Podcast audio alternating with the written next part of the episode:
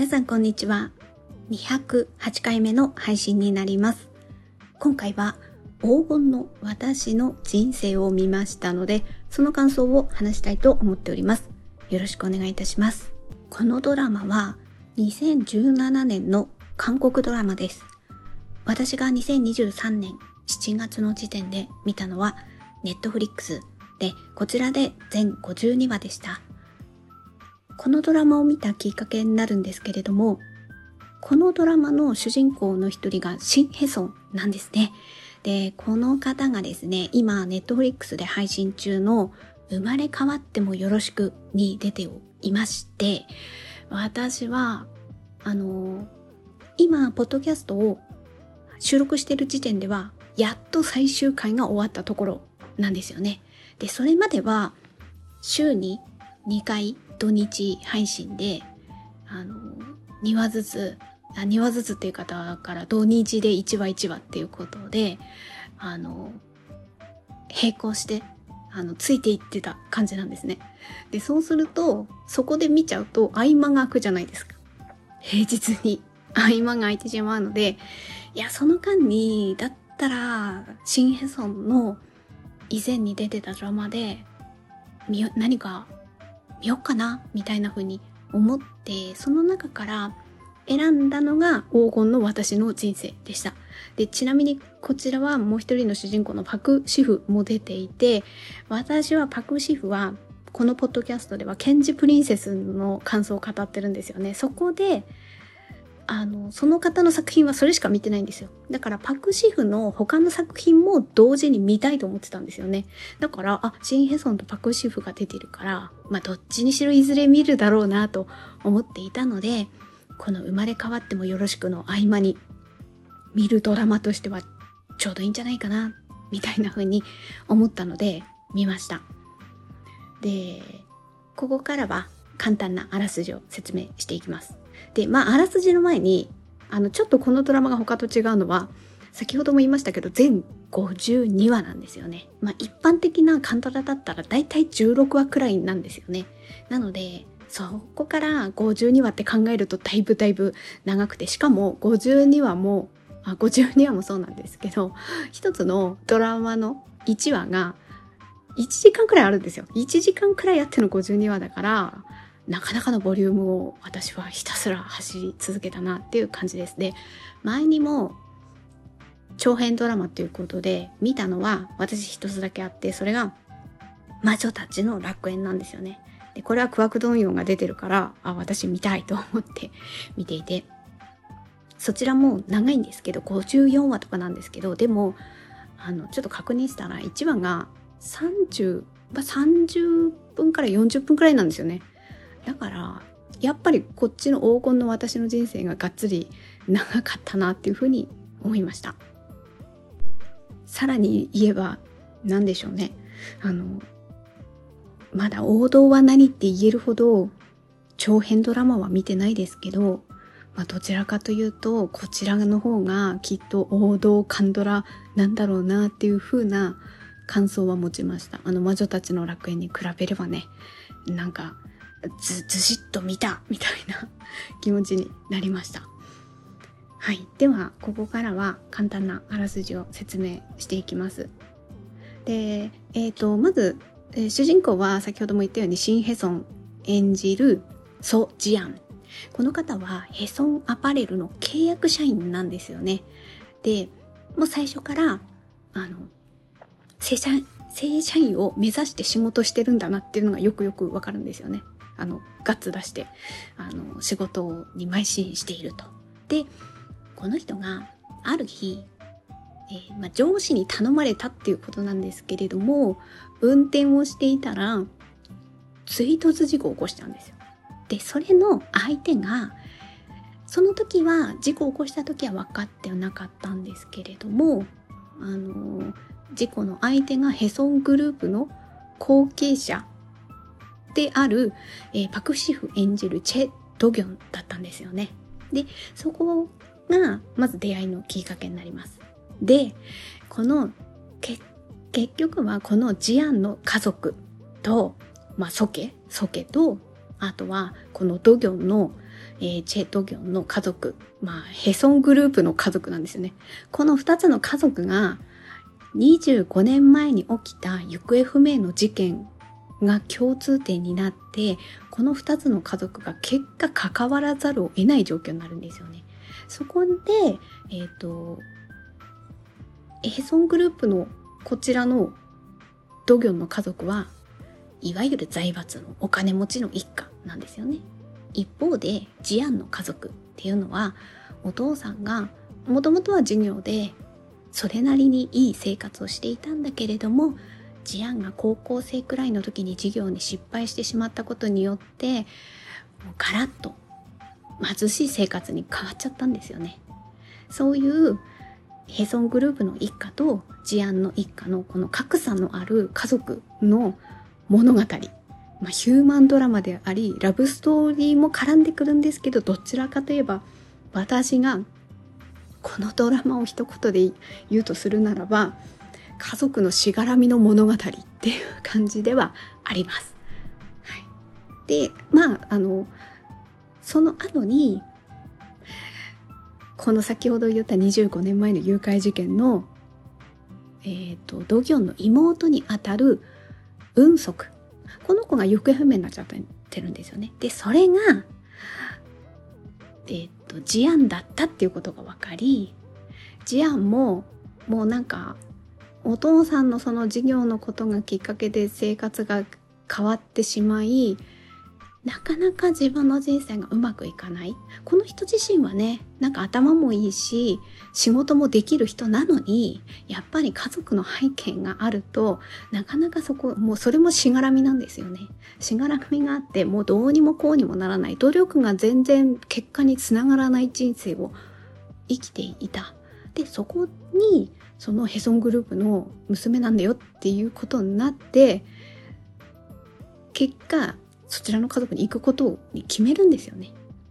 で、まあそこでジアンが行くことによって、まあドギョンと絡んでいって、そこでまあ、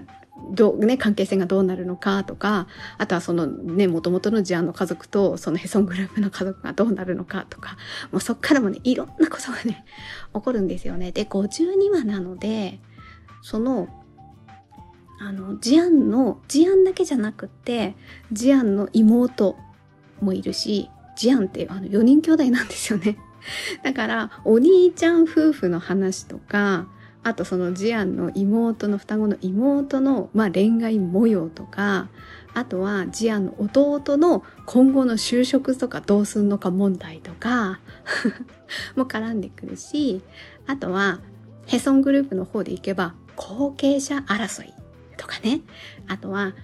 財閥独特のこの家族関係、環境、ここに事案がどう順応、順応というかね、入っていけるのかとかね、そういうところのなんか違いに事案も、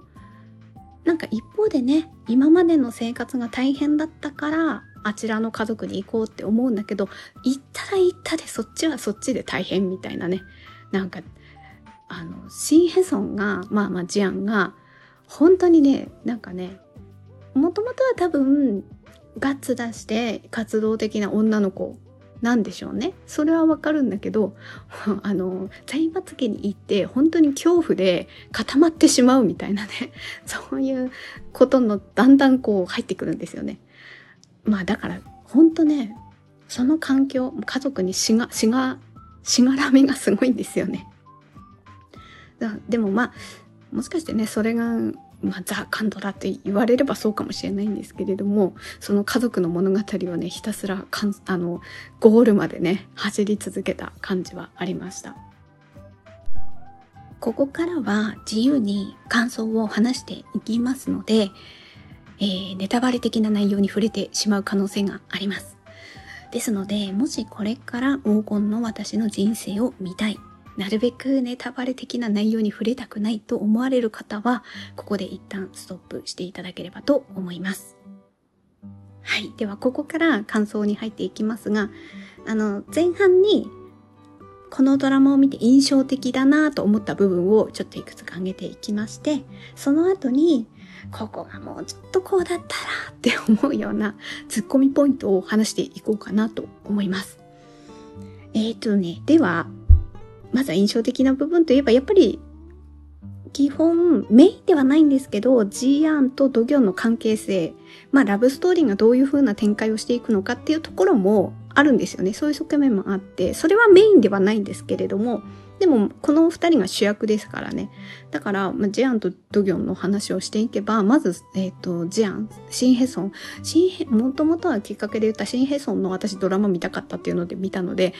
もうね、演技力がやっぱすごいなっていう風に、なんか追い込まれてる感じとかね。それがね、でもね、だからこそ、演技、演技っていうか演技のせいとかそういうことでもなくて、やっぱり環境とかがすごい大変だから、見てるこっちもね、めちゃめちゃ、めちゃめちゃというか、私はなかなか大変だったんですけど、でもなんやかんやでね、見ちゃうんですよね。どうなんだろうと思って。大変な思いをしつつ、見ちゃったな、見、見ちゃったなっていう言い方は変ですけれども、見続けたなっていう感じはありました。うん。あだから、結局こういう、その新ヘソンのね、なんやかんやで私ポイントポイントで新ヘソンのドラマを見てるの多いんですよね。例えば、もっと前で言えば、あの、あれですよ。ソイングクと、ソイングクのドラマに、あ、あ、ソイングクのドラマ、あと内緒の恋していいですか？ですよね。多分あれが私、シンヘソンの一番前のドラマで、の一つなんですよね。あの時はまだ、え、ー、と、ヒロインの会社の同僚だけど、なんか同僚その1くらいなポジションで、全然なんかこの人がヒロインに近いっていう役どころでもないんですよね。本当の会社のデスクのに座ってるただの一人みたいな感じなんですよ。そういうとこから始まって、その後が多分、ちょっと順番違うかもしれないんですけど、彼女は綺麗だったとか、あとは青い海の伝説とか、あのあたりっていうのは、どちらかといえば、ヒロインの近い存在ではあるんだけれども、若干、あの、極悪なか、あの、悪役ではないんだけど、ちょっと嫌な女の子みたいな感じなんですよね。そう、そういう感じの役どころを経てですね、そこから、えっ、ー、と、あと、秘密の森ですよね。あの、あそこでちょっとピリッとした。だけど、な、なんだろうな。なんかちょっと人を寄せ付けないオーラみたいな感じを出してる女性を演じ、その後にこれですもんね。で、こ、多分ここ、ここ、いや、勝手な勝手な 私が思うのは。ここのがっつりこの長編ドラマの演技とかもあるから、ここから結構、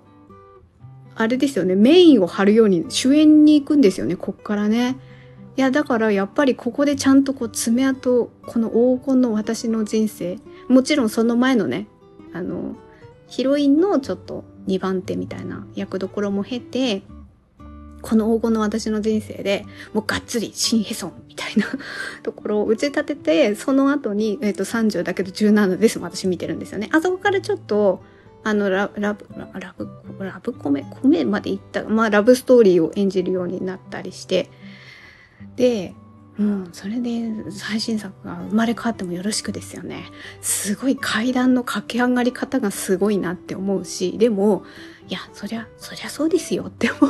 思う。今回のこの黄金の私の人生を見てもね。うん。なんかこう追い込まれる感じもそうだし、笑顔もそうだし、あ、いい女優さんだなっていうのを思ったし、そ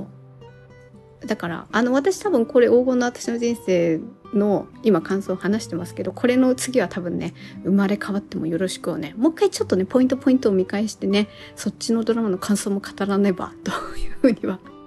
思ってます。はい。あなので、そういう意味で、やっぱ演技が素晴らしかったな、チンヘズの演技がね。で、あと、一方で、一方でというか、同時にパクシフですよね。ドギョン役のパクシフ。パクシフは、さっきも言いましたけど、あの、ケンジプリンセスだ。あれで私見てて、その時のポッドキャストでも言ってるんですけど、もう悩ましげな表情でヒロインを見つめるみたいなね。今回もそんな感じの。あ、また悩ましげになったこの人と思いながらね。なんか、なんかね、パクシフの作品ってみ、み、なんか私ま、またちょっと追いたい感じがあって、なん、なんでなんだろうっていうのが私もよくわかんないんですけど、あの、ちょっとね、一つずつね、あの、少しずつね、本当なんかカンドラもう今ね最新作もそうですけれどももう過去作とかもね並行して見ていかなきゃいけないからねもうどどんだけ私やっぱこれまで本当は私 ちょっと脱線しますけど冬のそなたのあの時代の時とかもうあのなんだろうな熱狂的な感じとかを肌で感じていたはずなのにあの時は香港映画の方が私は香港映画見るからとか思ってたっていう。なんかそこでの私はこっちだからみたいな思いにね思いがあったから韓国ドラマの方に来れなかったんですよねあの時ね。でも何かが何かのきっかけがあったら多分私韓国ドラマ行ってたはずなんですよね 何を言ってんだって感じなんですけど。でもそれが結局そこの接点がなかったがゆえに2000、まあ去年からだから2022年からなってるから、ここの20年間を私、20年もまあ追うのは大変ですけど、この歴史をね、私はね、味わいたいっていうことも思ってるんですよね。だかその辺は、おいおいゆっくりやっていくんですけど、そう思ったらね、全然、全然まだまだカントラ楽しめるなっていうふうに あの、今も追っていくし、過去も私並行して同時に追わなければならぬとか思いながら、それでずっとね、感想を話してるので、まあ本当ポッドキャストは、ともう相性がいいので、私の中では感想を語る上では、まだまだ話題は尽きないなっていうふうにはちょっと思っております。はい。すいません。ちょっと脱線しましたが、パクシフの話に戻りますね。で、ドギョンのシーンで私、あ、ここいいじゃんって思ったところは、これね、中盤くらい以降になるんですけど、あの、ジアンの気持ちとか、ジアンの状況を追体験していくところが私は、あ、いいなっていうふうに思いました。まあ、そこをもうちょっとね、あの、どのシーンっていうのを言っていくと、ジアンが、ドギョンのヘソン家、え自分が25年前に誘拐された妹だっていうふうに言われたから、行くじゃないですか。でも結果、結果違ったんですよね。まあこの話はまた後ですると思うんですけど、あの、ジアンは運足じゃなかったんですよ。ジアンの双子の妹として生きてきたジス。本当はジスの方が運足だったっていうことで、ここでね、交換になっちゃうんですよね。なんか交換っていう軽々しい言葉では本当は表現できないぐらいの状況なんですけど、で、そこで非常にジアンがショックを受けちゃうんですよね。だから自分が娘じゃなかったとかそういう意味合いっていうよりも、結果私、あの家に行っちゃったんだ、みたいな負い目みたいな、そういうこともあって。で、ね蓋を開けてみたら、あれ自分じゃないみたいな。なんかそこの恥ずかしさ、負い目と恥ずかしさとか。で、あとそもそももう結構疲弊してるんですよね。それまでの間でもジアンは疲弊しているから、そこでもう、あ、もうこの人生、ちょっともう無理かも、みたいなもう気持ちになって、もう顔の表情とか、あの辺の演技とかもね、そう、すごいんですよ。もうなんか、目、目の色が、なんか黒目じゃなくてグレーになってるみたいな感覚ですね。あの、例えて言うと。ああいう表情とかもう無の表情になっちゃって、もうなんか生きてるんだか何なんだかみたいな風になっちゃって姿を消しちゃうんですよね。だからヘソン家、ヘソン家じゃないですね。ヘソングループの家族の方も、あとはジアンの元々の家族の方も、ジアンがどこ行ったかわかんない、誰もわかんないみたいな状況になった時に、どこかの山の中で偶然見つけてもらって、おんぶして、下ろしてもらって、その田,、まあ、田舎町というかね、海の町で、結果ここでまあ病院代を返すまでここで働きなさいって言われて結果働くことになるんですよね。海の町で。その時にまあ偶然にあのヒョクだ。ヒョクが見つけてくれてみたいなまあそういう展開になるんですけどでそれあその後にヒョクの力の存在とかもその時はねあって戻ってこれたんですよね。なんとかねやっと。でその後ですね、ドギョンの方が自分の家を出て、自分で一から授業をやるっていう感じで出ていくんですよね。もうここのグループの中にいたら、自分は自分の意思では生きることができないからっていうことだったからね。で、その後にジアンのところにも行くんだけれども、な、なんか、何がきっかけでしたかね？ちょっと忘れちゃったんですけど、そのジアンが一時期姿を消していた時にいたあの海の町にドギョンが行くんですよ。あそこでジアンがどんな気持ちで生きていたというか生活をしていたかっていうのをあの時に一緒に過ごしていたおじいさんから実際のどうだったのかを聞くんですよね。それによって、あ、ジアンはこんな気持ちだったんだっていうことをね、理解していくんですよね。で、そう、そういうふうなことを聞いて、ジアンの気持ちを理解し、まあ、理解しというか寄り添う感じになって、ちょっとずつ変わっていく。まあ、ただそこでジアンにちゃんとこう、向き合って歩み寄ろうとするみたいな、そこのね、追体験していくシーンが私はいいなっていうふうに思いました。ただ、一方でだからってガラッと変わるわけじゃないんですよね。でもそこもね、現実的だなとも思ったんですよね。なんやかんや言ってやっぱり権力のある側で生きた30年、え、何、何歳の設定ですかね。何十年も生きてきた人はそんなすぐは変わらないのはありますからね。でもそこでそういう姿勢を見せたっていうことは追っていってね、あの海の町に行ってね、話を聞くっていうことは良かったなっていうふうには思いました。あとはその前ですよね。あの、あそこは良かったですよね。ジアンがまだ、そのドギョンの家にいる時、自分がまだ運足だっていうところを分かって、あ、分かってというか、伝えられてドギョンの家に行って、でも、慣れないながらにも、なんとかそこに順応しようとしていたジアンが、なんか美術館みたいなところで、そこにいた人たちに、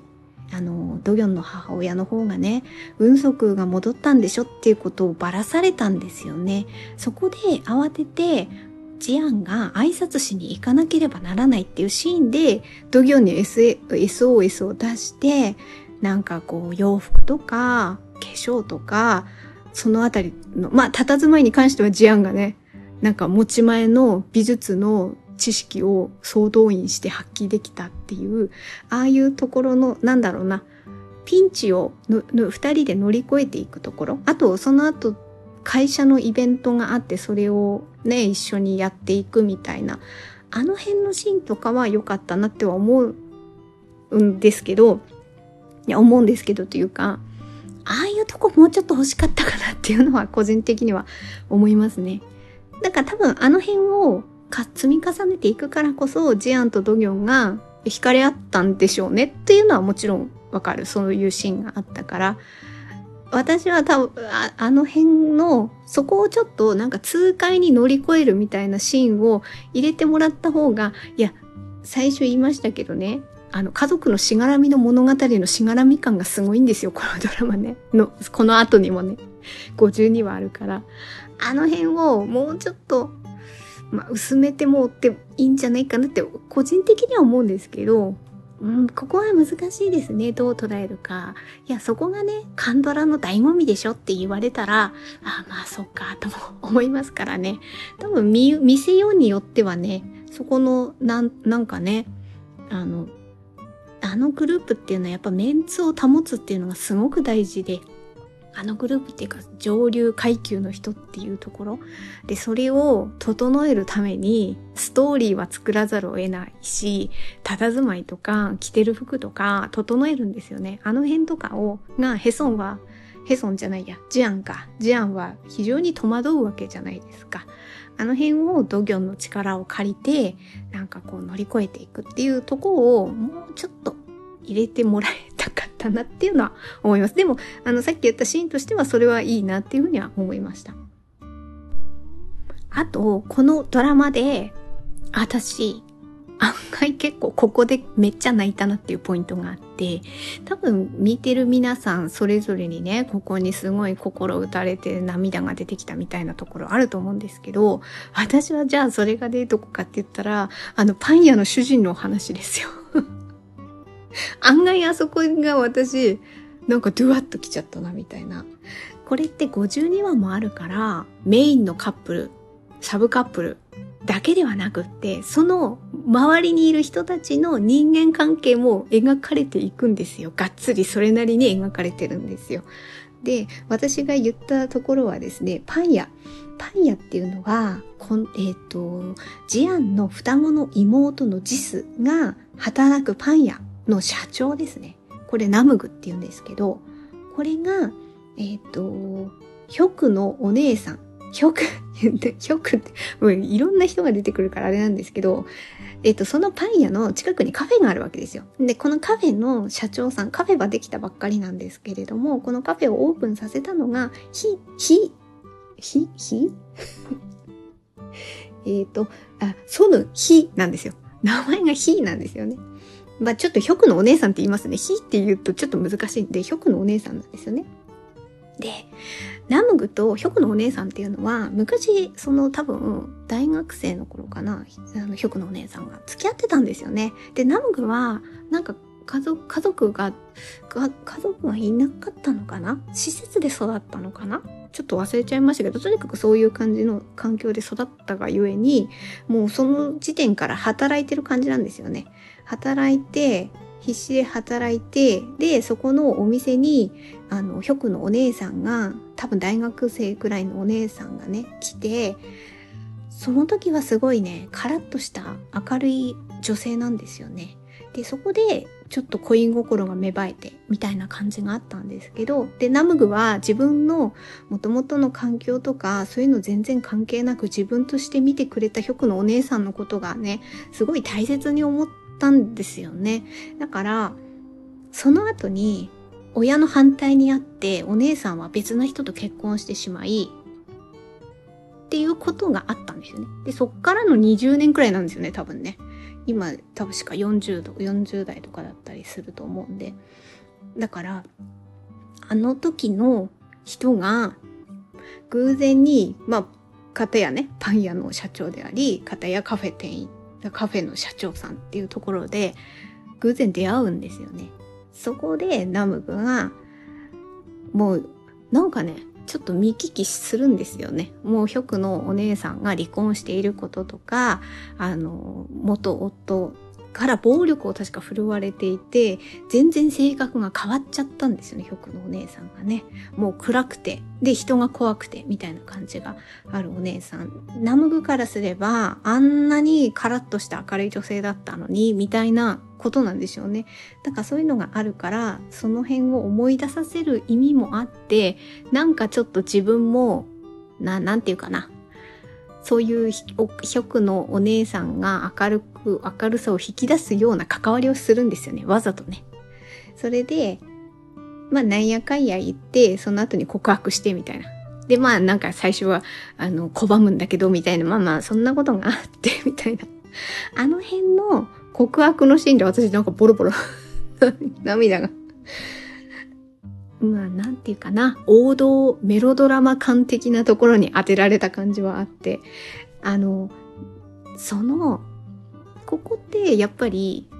脇というか、まあ、サブ的なストーリーになるんですよ。メインでジアンの家族とあのヘソングループがどういう風なね、あの家族のしがらみのドロドロドロというか感じがあるから、そこに案外ひょうひょうとしてるパン屋の主人とかのストーリーがあると、ちょっとほっとするんですよ。そこは。だから、なんかあそこのシーンが結構、あの、あの、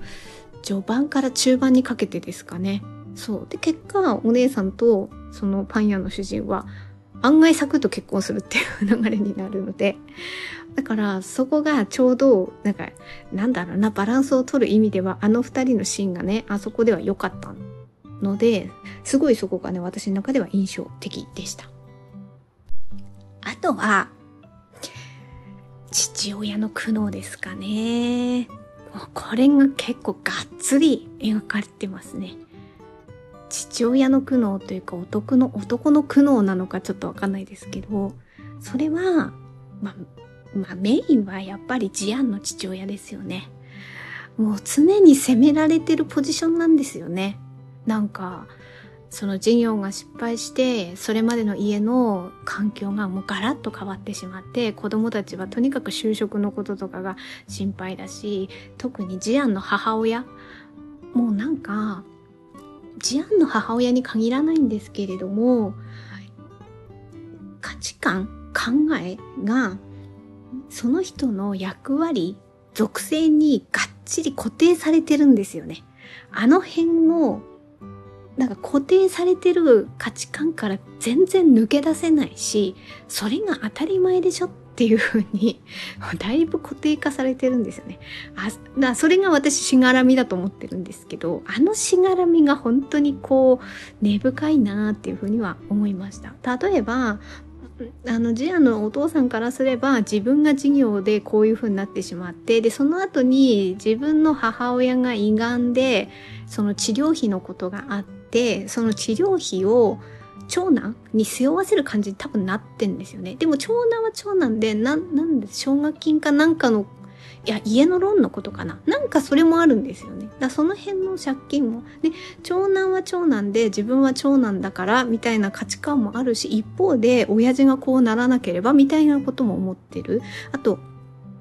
あと、あ、だから自分も結婚はできない。結婚はできないというよりも、もし子供ができて、子供が自分と同じような目に思いをしたらそれがもう耐え難いからだから結婚はしたくないっていう価値観になっちゃってるんですよね。あとはさっきもあそうそうお母さんの話が途中になっちゃってたんですけどお母さんはもう常に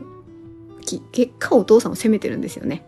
あこんなんだったら子供たちは、こんなんだったら子供たちはってもうずっとこの繰り返しみたいになっていて、結果それって、まあ確かに子供たちのことを考えればみたいな藤はありますけど、常にお父さんを責め、責めてる感じになるんですよね。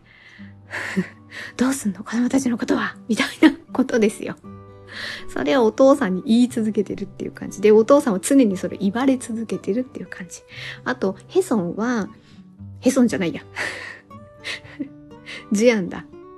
えっ、と、ジアンは、あの、その契約社員、もともと契約社員があって、正社員を目指していたとか、そういうのはあって、で、それって正社員っていうのは、自分が正社員に、まあ、なりたいっていうのはまあそうなんだけど、ですけれども、その核にあるのっていうのは、正社員で自分がしっかりお金を稼がないと、弟とか妹が、みたいな、なんかそういうところもあるんですよね。そこになんか自分がこうしたいからではなくって自分が仕事をしてこの子たちをみたいなこともあるんですよね。常にそういう考え方になっていて、もうそこ、みんなそこから抜け出せないんですよね。で、そうなると常に責められてる立場はお父さんなんですよね。で、お父さんも言い返せない、言い返せないっていうか、あの、自分は本当はこうしなきゃいけないのに自分が授業で失敗してしまったから。で、今日雇い労働をしているけれども、それも言えないんですよね。確か60歳の年齢になった時に、それまで勤めていた会社を、物流の会社を首っていうか、や、まあ辞めさせられたことになるんだけれども、その辞めさせられたってこと言えないんですよね。言えなくてその後日雇い労働をしているんだけど、それを言えないんですよね。そう、そ、そこで、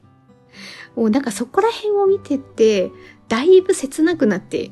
いきますね。これは回を追うごとに、どんどんどんどん。で、これってこの生活のこともそうなんですけれども、その後に25年前の事件のこともあって、誘拐事件のことが絡んでくるから、ドギョンの母親とか、まあ父親もそうですけれども、そこからも責められるみたいな形になっちゃうんですよね。で、その、えっ、ー、と、結果児数を育ててたってこともそうですけれども、ほら、これお母さんから言ったんだけれども、入れ替わってたわけじゃないですか。あの辺のこととかもね、絡んできて、常に責められて そ、そこ見てるのもなかなかお父さん、お父さんは多分ね、本当に、本当に、本当はっていうかもう常にその優しい人なんですよ。優しい人なんですけど、どっかでもう外れちゃって、後半中盤から後半にかけてはもう、あ、自分が癌だと思った時あたりからですかね。あそこからもう父親ではない。父親の役、だからそこからそのしがらみから結果抜け出せた。でもそれは非常に皮肉ですよね。自分がもう人生この先短いからだから自分の保険金が死んだ後に保険金が下りればあのお金を残せるからっていうことを足がかりにすることによって自分の役割を降りれたんですよね。役割から来る価値観って考えから。だからもう自分を一人にしてくれって言って多分自分のなんか前の実家みたいなところであの一人で引っ込んじゃうみたいな感じになっていく。あとは、もう一人、もう一人のお父さんですよ。案外この人も結構抱えてんなっていう風に描かれてるのが、あの、ジアン、違う、ドギョンのお父さんですよね。ドギョンの、だからヘソングループの、今は副会長っていう立場なのかな。ここが、この人も本当になんていうかな、カゴの中の鳥状態になってるんですよね。多分本当に優しい人だし、頭のいい人だし、っていうのはわかる一方で、そのヘソングループの中の副会長っていうポジションで、それなりに実績も収めなければならない。そして、その会長ですよね。だから、ドギョンからすれば祖父、創、創設者から常に責められてる感じなんですよね。君は相変わらず、みたいな感じで、会議になるとなんか、ちょっと責められるみたいなことになって、あと妻からも責められるみたいな感じになって、妻は妻でもう自分のメンツを保つことがもう最優先だから、夫の気持ちとか子供たちの気持ちとかもう関係ないんですよね。こういう風にメンツを保つためにこういうストーリーにして、こういうことを言ってみたいなところでもうがっちり固定されちゃってるから、もうそこにそのドギョンの父ももう、もう無理みたいな。で、お父さんの方は相談したりするんですよね。最初は自分の多分友達の医師に相談してるんだけど、こういうことだからっていうことで相談し、友達だから相談しにくくなって、病院を変えて、他の病院のなんか女性の医師に相談してちょっとお父さん涙するみたいなシーンも途中で入ってくるんですけれどもだから、まあ、父親だからっていうのもそうだけれども男の人が男の人だからこそ抱えてしまう問題を非常になんか突きつけられてるあの、ドギョンのお父さんっていう感じ。で、そう、本当はね、あの、後に、えっ、ー、と、ジアンとジスが結果入れ替わるっていうか、まあ本当はジスの方が本当の娘だったからっていうところなんですけど、ジスが、あの、家に行った時に、食生活とか全然違くて、なんか自分だけラーメン作って食べるわとかっていう時に、お父さんだけじゃあ私も食べるよみたいな感じで一緒に食べてくれたりとかして、案外こうジスの感覚に非常にお父さんは共感をしたり、寄り添ったりとかしてるので、基本いい人なんだなっていうのは分かったりして、だからこそのあのカゴの鳥状態が非常にこっちのね、一番に見えるのはジアンのお父さんの方の疲弊感しがらみ感なんだけれども一方でドギョンのお父さんもだいぶしがらまれてるなっていうところがなかなか大変だなと思って見ていてその男の人の苦悩っていうのをがっつり描いたドラマでもあるんだなっていうふうにちょっとそこがねだいぶ興味深かったというか印象的だったなっていうふうに思いました。で私途中で、だからこのお父さんどっちも二人もしがまられて、しが、しがまれて大変だから、そこの環境を脱出して、あの、これ勝手な妄想ですけど、ドヨンが後半であのヘソングループから出て自分で事業を起こしてやっていくじゃないですか。あの会社に就職するんじゃないかなとかって 一瞬思ったんですけど、結果はそうはならなかったって感じはありましたね。まあ、それはね、それで、あの、そうですね。ジアンのお父さんのあのラストもどうだったのかっていうところはちょっと考えさせられたりしますけど、一方で、そのジスのドギョンのお父さんでもありますけど、まあ、もともと多分やりたかった職業に結果つけたっていうところがあるので、ドギョンのお父さんは良かったなっていうふうには思ってました。で、ここからは、ここがもうちょっとこうだったなっていうツッコミポイントをちょっとお話しさせていただくと、まずはドギョンの母親ね。これが結構癖強すぎ問題っていうか、あの、そう、あの、メンツを保つため、本当大変、大変っていうか、でも本人も大変だと思いますよって私は思いましたけど、まあ財閥ゆえのこう考え方、価値観っていうところもあるのかもしれないんですけど、私はこのツッコミポイントとしてはこの土魚のお母さんにもうちょっと早くね、変わってほしかったなっていうところは思いました。あの、最終話まで見ていくと、最終話では変わってるんですよ。だから、あ、方向としては変わる方向なんだなっていうのは分かったんですけど、だったらもうちょっと、そうですね、中盤から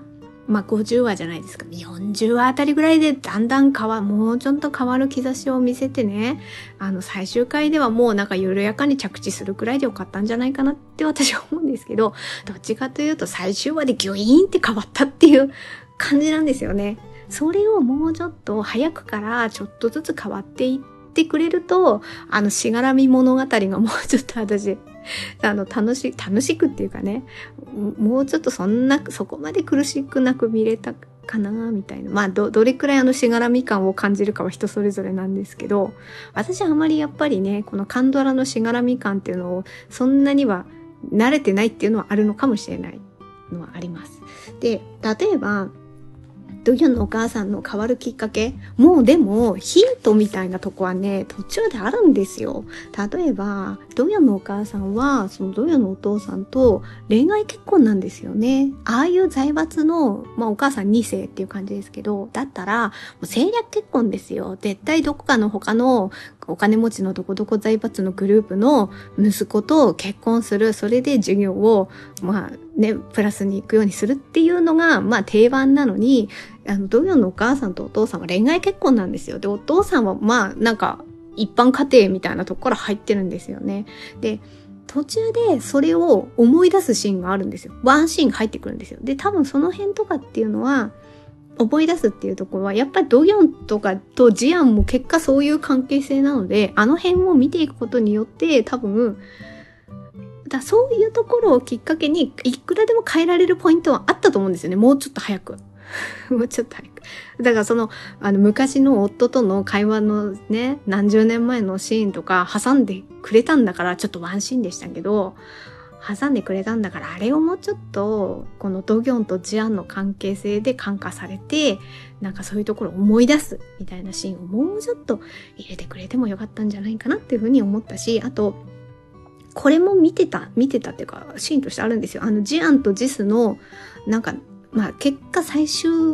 うん、終盤に仲直りして、ちょっと仲良くなっていくんですね。あの二人の会話を見て、ちょっとなんか、ドギョンのお母さんもなんか感じるみたいなシーンがね、あるんですよ。あ、ああいうところも見て、でもまあ、確かにもうドギョンのお母さんは自分の妹と仲良くなるのは無理でしょう。あの、あ、まあ、あ最終話では会話はしてましたけど、それなりに普通に会話してる感じになってましたけど、そんなにね、急に仲良くはならずとも、なんか自分のこの妹との関係性をもうちょっと振り返るシーンを、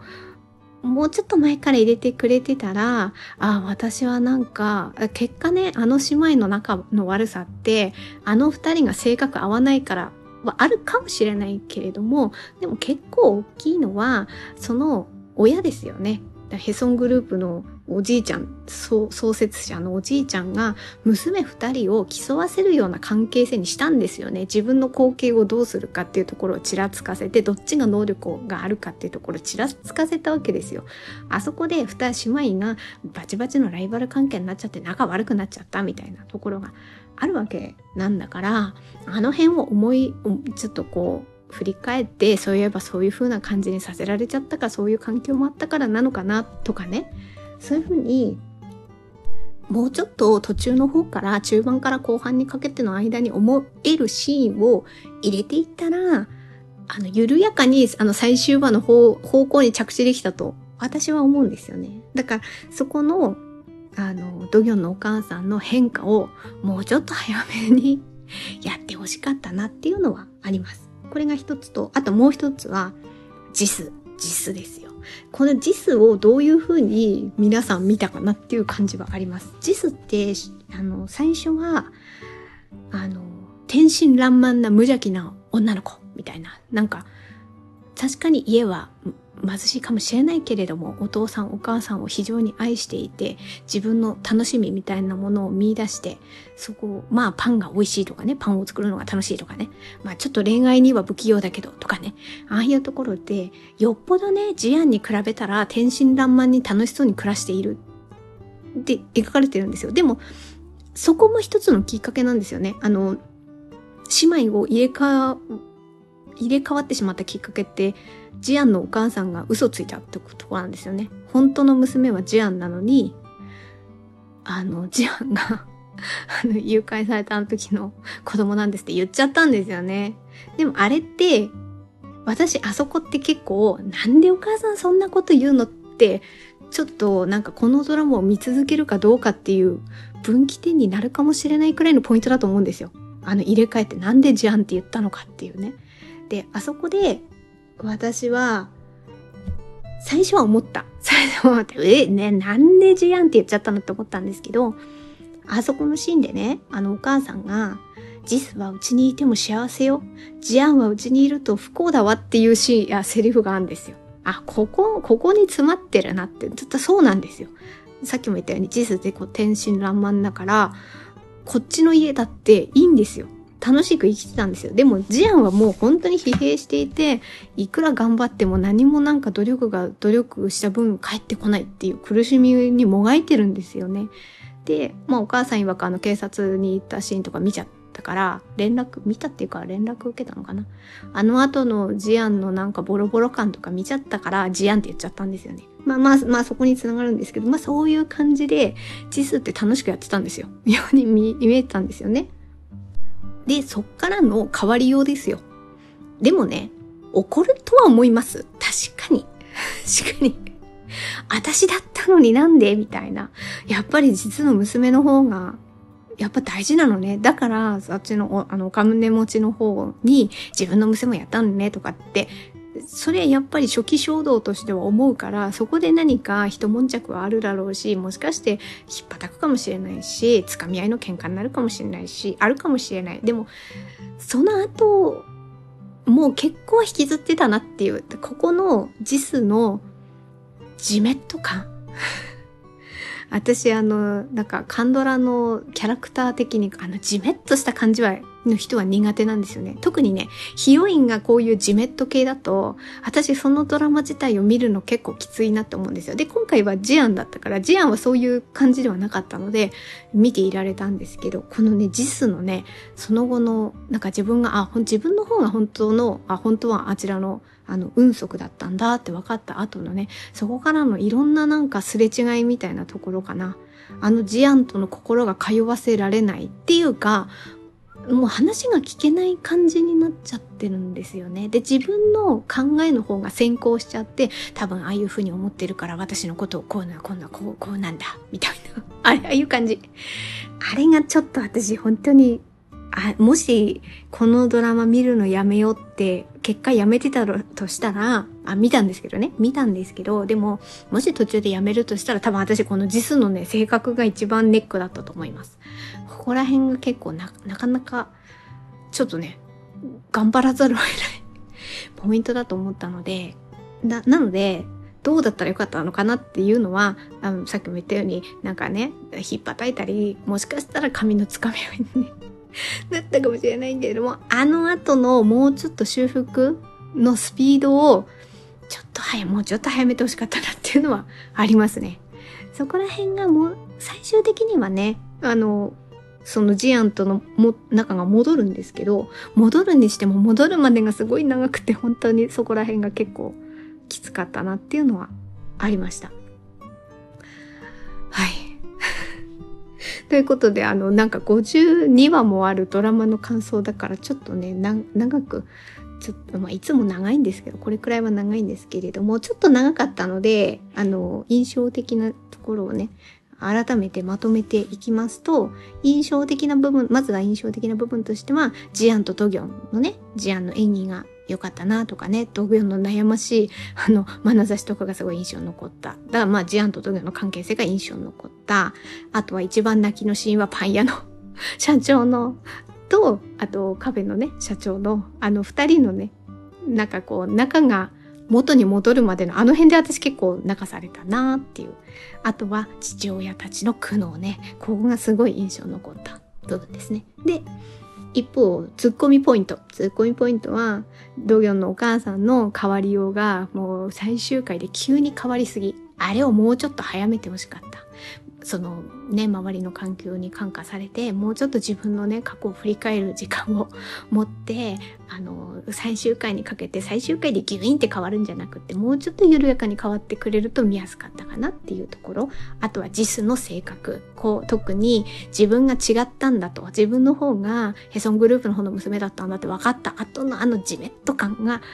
きつかったので、あの辺がジアンと仲直りするまでの期間をもうちょっと早めてほしかったなっていうのがツッコミポイントでした。あ、あと、ちょっと、あの、なんか終わ終わりがけに、ああ、これ言ってなかったっていうのを思い出すのを一個思い出しました。私、まあ、主役の二人は二人でよかったので、それ以外のキャラクターとして、あの、キャストと、キャストっていうか、役どころとして、どの人が一番このドラマにおいていい人だったかっていう、もうダントツ1位の人がいるんですよ。で、この人は誰かっていうのをちょっと最後に言って終わりにしようかなと思います。で、はい。このドラマにおいて、まあ主役の二人は二人ちょっと置いておいて、それ以外のね、人たちで中で、あ、この人本当に最初から最後までいい人だったわって思う人、一番、一番、あげると、ドギョンの秘書。この人、この人一番いい人。ずっといい人。いや、あんまり、あれですけど、目立ってこの人がメインでどうのこうのっていうところがあったわけじゃないんですけど、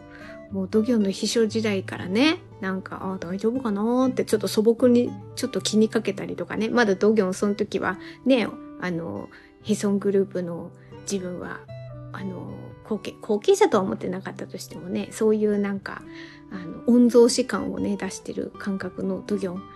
なんだけれども、案外ね、素朴に、いや、大丈夫かな？いつもとちょっと様子おかしいなとか、そんな感じで、秘書時代からも心配するポジションにいたし、で、それなりにちゃんとドギョンの言った仕事とかこなしてたし、で、一方でドギョンが、こう仕事を辞めざる、辞めざるを得ないっていうか、飛び出した時に、結果、投資するんですよね。自分は自分で、あの、ね、母親とかいるのにね、それで生活とかも大変なんだけれども、それのお金をみたいなところで投資して結果、一緒に事業を起こすじゃないですか。で、副社長になるんですよね。で、で、会社を起こした次の日にドギョンが、ほら、おじいさんが倒れたみたいなことがあって、結果、ヘソングループにヒューって戻っちゃうじゃないですか。あの後になんか、素直に、素直にっていうか引き継いで頑張ってるじゃないですか。で、その後に出てきたところでも、なんか不満をドギョンにぶつけるわけでもなくて、ひょうひょうと、なんか、仕事を頑張ってる感じもあって、もうずっといい人だな、この人って思って。で、私は途中は、パン屋のね、社長ね、ナムグ。ナムグもいいなって思ってたんですよ。多分、だからナムグも匹敵するくらいいい人だなと思ったんですけど、やっぱここが結構こう、カンドラ、まあカンドラってこの長編ドラマだからなのか、まあ、ナムグが悪いっていうか、ちょっとほら、ヒョクのお姉ちゃんがジスに対してまず風当たりが強くなって、で、ナムグは結構そこを取り持つ感じにはなるんだ、なって途中までは頑張ってたんだけれども、結果やっぱり、まあ、当然妻の方を選ぶ選んだからっていうニュアンスではないかもしれないけれども、ジスをやめさせることにはなるじゃないですか。でもまあその後もパン作りのアドバイスとかしてるから、あの別にね、仲が悪くなってさよならしてるわけではないから、それはそれでいいんだけれども、なんかやっぱりね、多分これくらい52話って長いからゆえにそういう風に変わっちゃったりとかっていうのもあったりしたので、ちょっとランキングの1位にはね、でも1位にはならなかったかな。ダントツ1位がまあ一緒。で、まあ一方、あの、あの、末っ子の弟ちゃんもいい人、感じはありましたよね。えっ、ー、と、ジアンの弟の、えっ、ー、と、お兄ちゃんの方がジテで、弟がジホだ、ジホ。ジホも、あの、すごい多分ムードメーカーなんでしょうね。この子もね、いい感じで一瞬ドギョンの妹となんかあんのかなって思いつつ、あの辺は皆さんどう捉えたか、あの、あの二人がくっついてもよかった、可愛いいカップルだったんじゃないかと思う方もいらっしゃるだろうし、でもまあ、いろいろあったか私はあそこでこう、とどめさせておいたっていうところも非常にうん、それはそれ、そういう選択も良かったんじゃないかなっていうふうにも思いました。なので、1位、いい人1位が、同業の秘書。まあ、結果その後副社長ですね土業の事業の副社長で2位がジテ ですねあジテじゃないやあジホだジホ、ジホ、ムードメーカーなジホも良かったなっていうふうに思いました。はい。これくらいかな。はい。っていうことで、えっ、ー、と、今回は黄金の私の人生を見ました。あの家族のしがらみの物語のがっつりと、まあ、王道なのかな？がっつりとしたカンドラを、まあ、たっぷり堪能してそういう意味ではだいぶ満足感が高いドラマだなとなんかこうこのしがしがらみ感をぐわっと味わったドラマだなっていうふうに思いました。はい。最後まで聞いていただいてありがとうございました。程よい一日をお過ごしください。スノーでした。